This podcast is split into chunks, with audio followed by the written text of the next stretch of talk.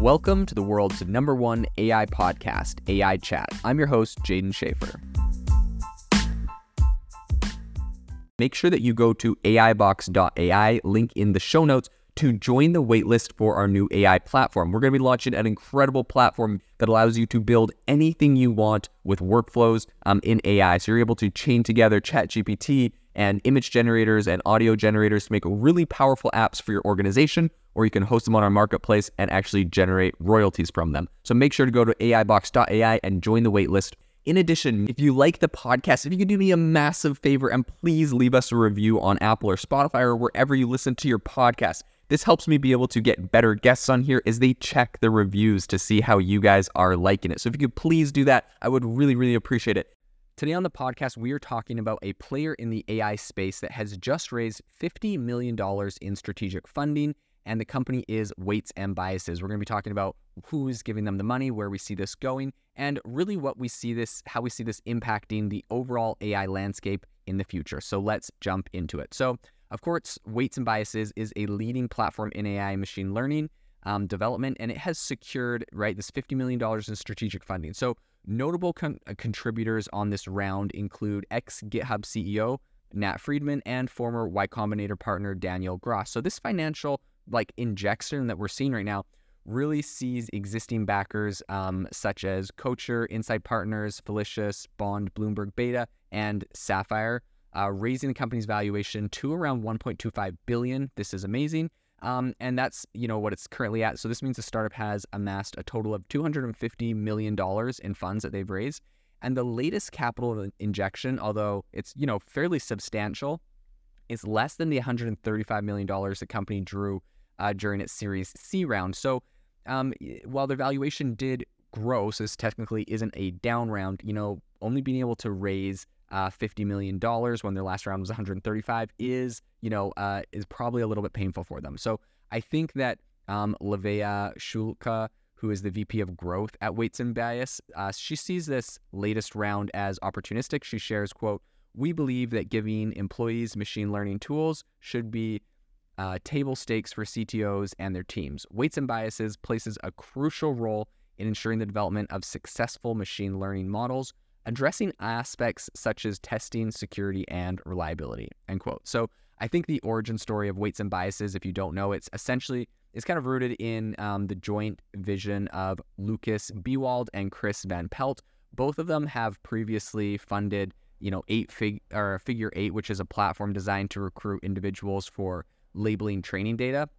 And this was eventually acquired by Appen back in 2019 for, uh, I think, for around 175 million. So Shukla pretty much illuminates their journey a little bit and says, quote, they recognized a significant gap in the market. Machine learning practitioners lacked an efficient record system for their experiments, often resorting in makeshift solutions like spreadsheets. So to address this, Biewald and also Van Pelt collaborated with Shawn Lewis, which is a former Google developer, to essentially create a solution. And what was the result? It is weights and biases. So this is a really innovative platform designed to optimize the machine learning development lifecycle in I think today's tech ecosystem, weights and biases pretty much exists in the domain known as ML ops or machine learning operations.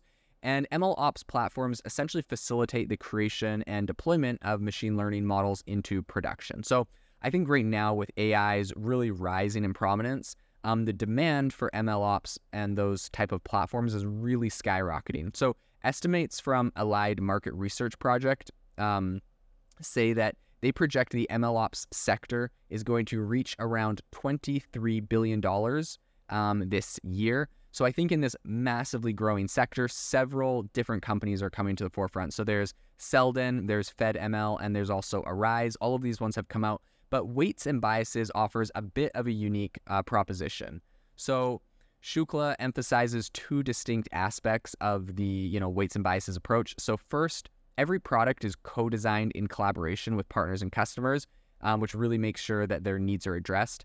And second, the platform actually provides really robust tools that allow users to examine the data sets um, and use the training models, which is really ensuring potential issues like biases, data privacy concerns are identified early on. So, according to Shukla, weights and biases, well, this is a, a direct quote, but they, uh, they said weights and biases stands out as a pioneering platform to help developers craft superior models with speed. Our suite of tools facilitates rapid experimentation, ensures data and models are efficiently tracked, and promotes seamless collaboration between teams. So I think one of the weights and biases, uh, really like one of their undeniable strengths, I think, is just their early market entry. Um, I think they're integrated into more than 20,000 open source repositories, and they're cited in a ton of different academic papers. So I think it's a preferred tool for a bunch of different AI model developers, including um, a bunch of like industry giants, right? So there's like OpenAI, Anthropic, and OpenAI in particular, they actually leverage weights and biases a lot. Um, I think that it was noted.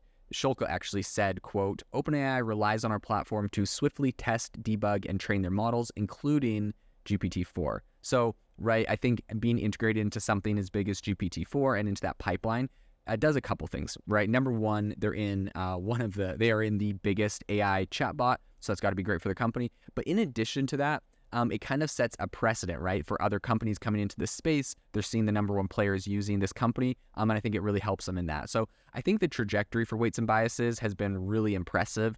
Um, their user base has surged from I think they had around 100,000 users in 2021. They're over 700,000 now, and they have a thousand paying customers. So the team has expanded to over 200 um, employees. Most of them are ba- based in San Francisco. Um, but kind of looking into the future, I think Weights and Biases is really gearing up to launch Prompts, which is a groundbreaking product aimed at essentially facilitating interrogations of LLM outputs um, and refining LLMs. And Shukla sees them as a pivotal step and actually said, quote, LLMs may streamline model training, but they necessitate a more extensive pool of professionals to refine um, and interface with those models. So I think the future indeed is looking very promising for weights and bias, especially as they continue to expand their ML ops um, and their offerings there. So this is definitely a company we're going to continue watching in the future to see how they grow and impact the industry. If you are looking for an innovative and creative community of people using ChatGPT, you need to join our ChatGPT creators community. I'll drop a link in the description to this podcast. We'd love to see you there where we share tips and tricks of what is working in ChatGPT. It's a lot easier than a podcast as you can see screenshots, you can share and comment on things that are currently working. So if this sounds interesting to you, check out the link in the comment. We'd love to have you in the community.